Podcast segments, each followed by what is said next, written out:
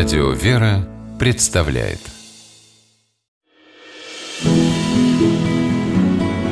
Имена, имена милосердие.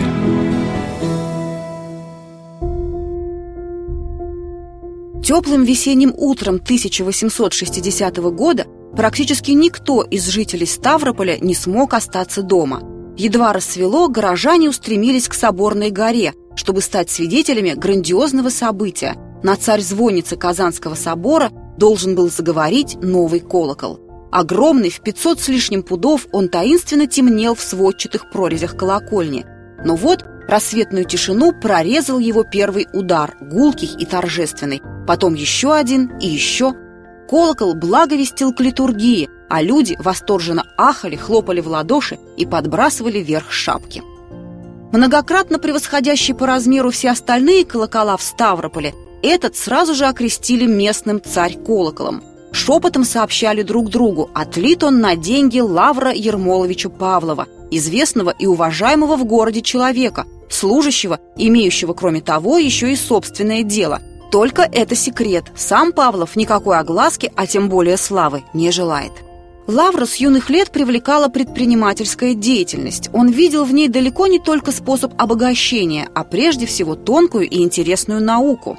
Однако с успехом окончив Московское коммерческое училище, молодой человек не смог сразу применить полученные знания на практике. Началась Крымская война, и Павлова призвали в армию. Служить ему, правда, из-за крайней болезненности пришлось недолго, но даже за короткое время он сумел проявить себя и возвратился с фронта с медалью за храбрость.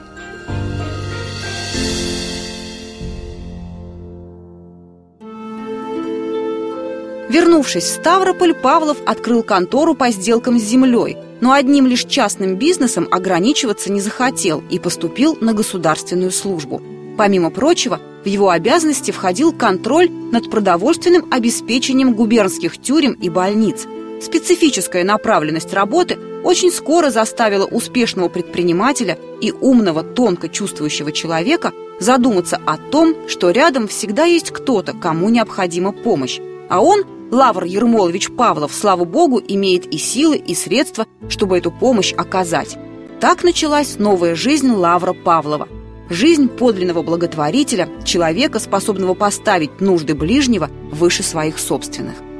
И колокол для Ставропольской царь-звонницы был далеко не единственным его благодеянием. В 1849 году Лавр Ермолович оказал большую поддержку только что открывшемуся Александровскому институту благородных девиц. Строительство двухэтажного каменного здания – 5 тысяч рублей на первые нужды, еще 10 тысяч рублей на брачный капитал для беднейших выпускниц.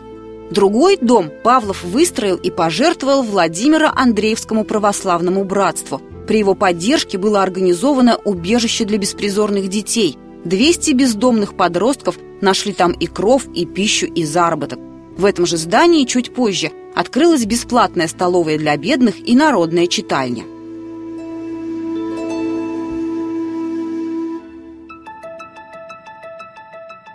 Поистине замечательным было усердие Лавра Ермоловича к церкви. Для строящегося Софийского храма он заказал в Московской академии художеств несколько икон. На нужды Троицкого собора, Варваринской и Георгиевской церквей он открыл на вечное пользование специальный капитал в 12 тысяч рублей, проценты с которого храмы могли использовать по своему усмотрению на ремонт или приобретение необходимой утвари. По сей день хранится в Ставропольском государственном архиве завещание Лавра Павлова, которое красноречиво свидетельствует о неизмеримой доброте его сердца. В свои последние минуты он не забыл ни о храмах, ни о бедных студентах и гимназистах. Он вспомнил даже о чернорабочих, приезжающих в Ставрополь на заработки из других губерний. Павлов завещал средства на открытие для них бесплатной амбулатории – Отдельным пунктом оговаривалась безвозмездная передача городу участков 20 с лишним квадратных сажений. Непременным условием ставилось строительство на нем домов для беднейших семейств города и церкви во имя преображения Господня, а также бесплатного двухклассного училища. Воля Лавра Ермоловича была исполнена. Сам же он нашел свой последний приют неподалеку, обеспечив при этом одного из бедных жителей города заработком. В своем завещании он назначил пожизненное ежемесячное жалование в 150 рублей тому, кто возьмется выращивать цветы и читать псалтырь на месте его упокоения.